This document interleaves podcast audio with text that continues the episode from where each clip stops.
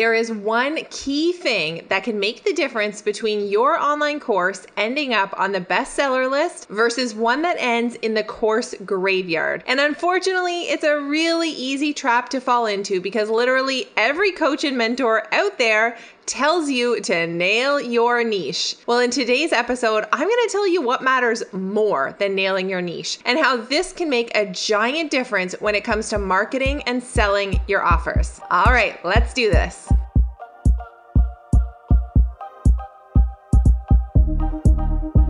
You're listening to the Passive Project Podcast, where we talk about how to build your online business to make more income, more impact, and give you more freedom in your life. I'm Gemma Bonham Carter, business strategist, mom of two, lover of passive income, automation, and coffee. Welcome to the podcast.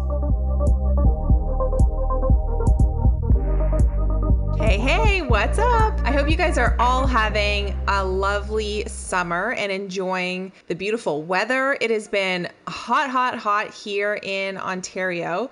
And we've been taking advantage. We have been spending a lot of time at the lake. We are currently obsessed with our new SUP board. So like I bought a stand-up paddleboard for my husband, Dan, back in March for his 40th birthday. All of our friends and family contributed to it, which was super fun. And so we have been taking it out.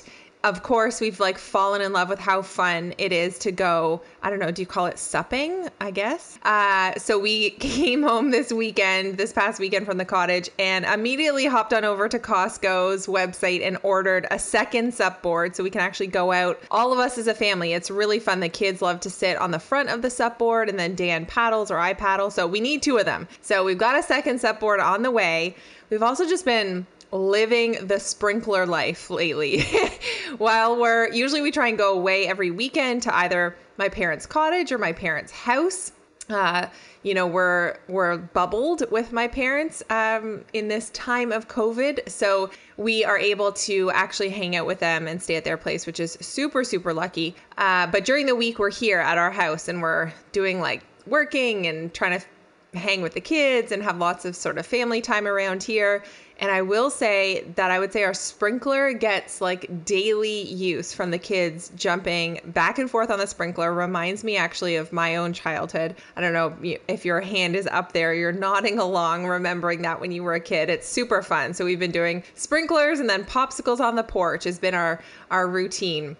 But I just popped up here to record this episode for you because it's something that I have been thinking about lately and realizing that I think a lot of people I don't want to say make this mistake, but sort of fall into this trap. So it's what I want to talk about today is why it is not so important to nail your niche and what you need to do instead. So here's the thing, like, if I had $5 for every time I heard an entrepreneur, coach, or guru tell me to nail my niche, like I would have made $1 million a long time ago, right?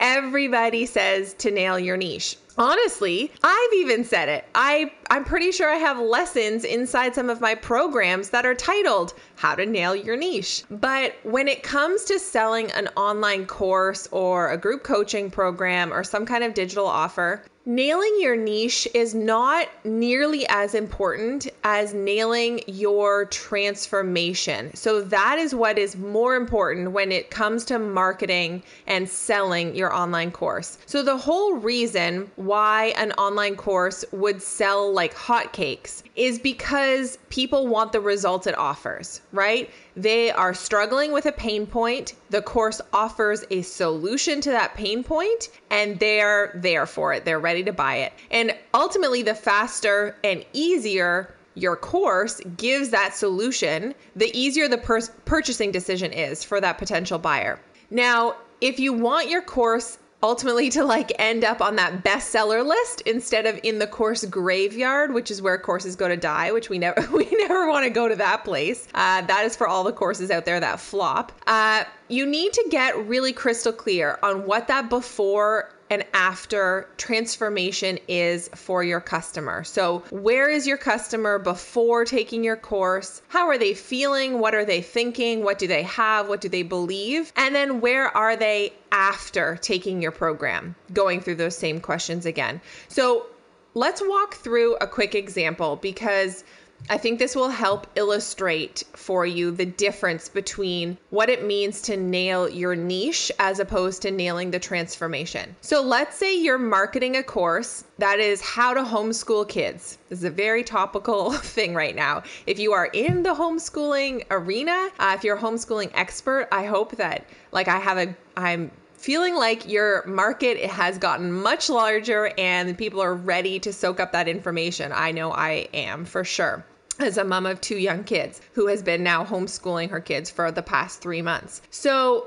let's say that's your course. It's all about how to homeschool kids. Now, if you were following the usual, let's nail your niche type questions, or, these might also be known as identify your target audience or your ideal customer avatar, all of those things. You might end up with something like this. You might say, okay, my niche are North American homeschooling moms who are in the age range of, let's say, 25 to 40. They have two or more kids. They love to be outside. They're athletic and adventurous type of people.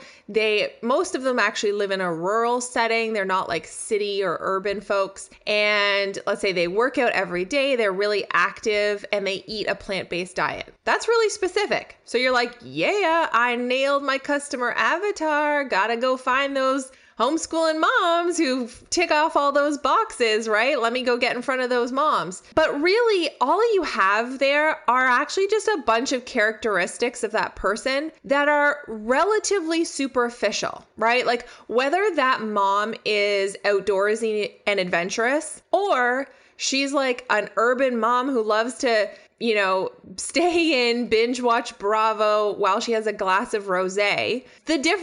None of those things really affect whether or not she's going to buy your program.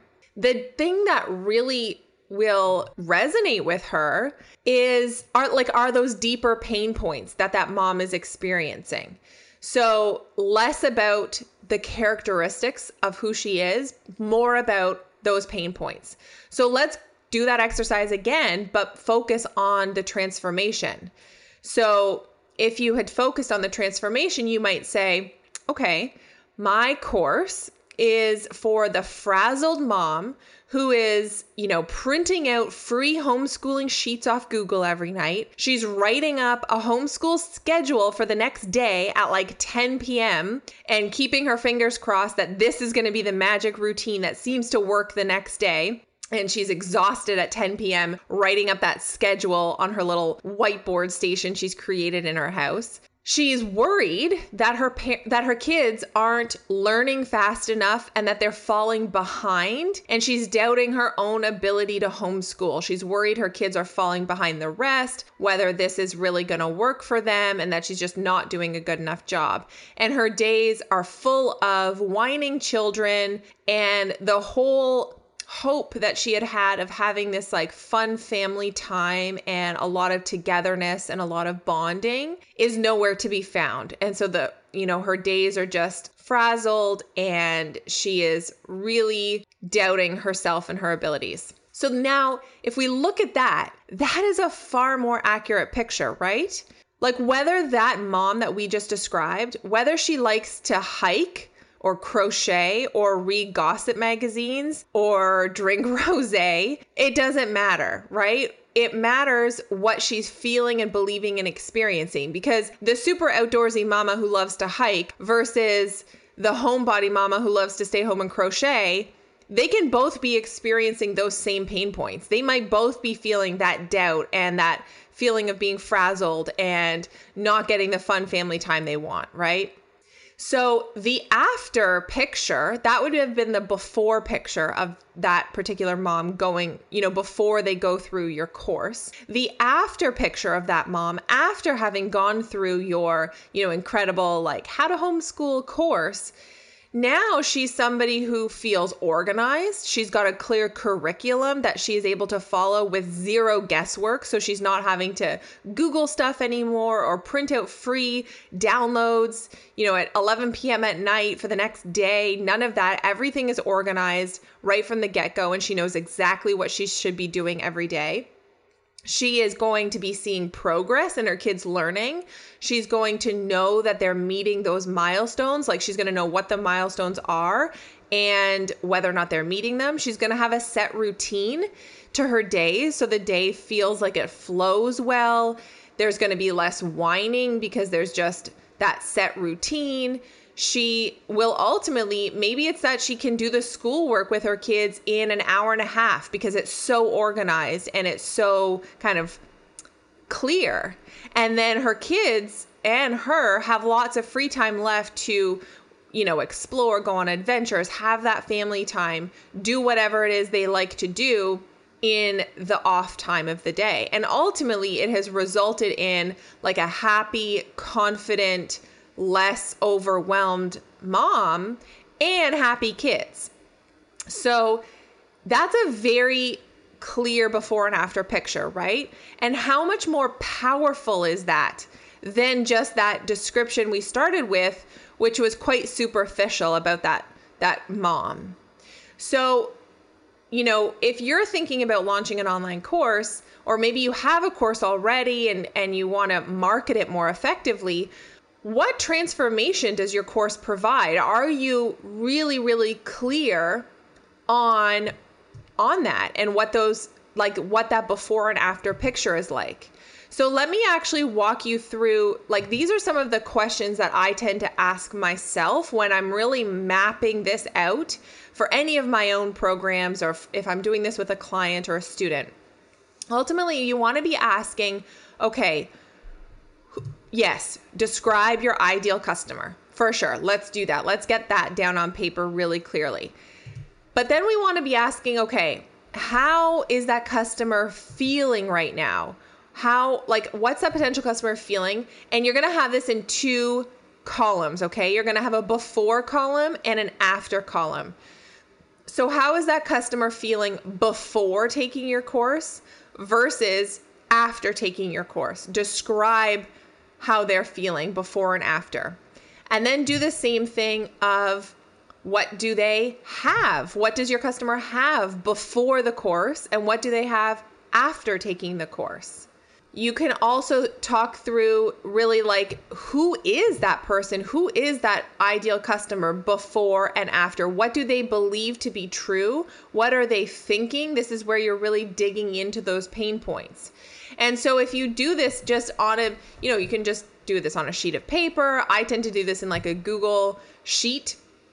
What I always do from an organizational standpoint is always create a new folder for any new program I'm creating inside of Google. And then I keep all of these things in one place. So I would just create a new Google sheet that says course transformation and walk through those things. Who is that person? How do they feel? What do they have? What do they believe to be true? What are they thinking? What are those pain points? And have the two columns of before and after. And once you've really worked through that, let me tell you, you are going to be so much clearer on that transformation of your course. And then what you want to do is use what you've just brainstormed there.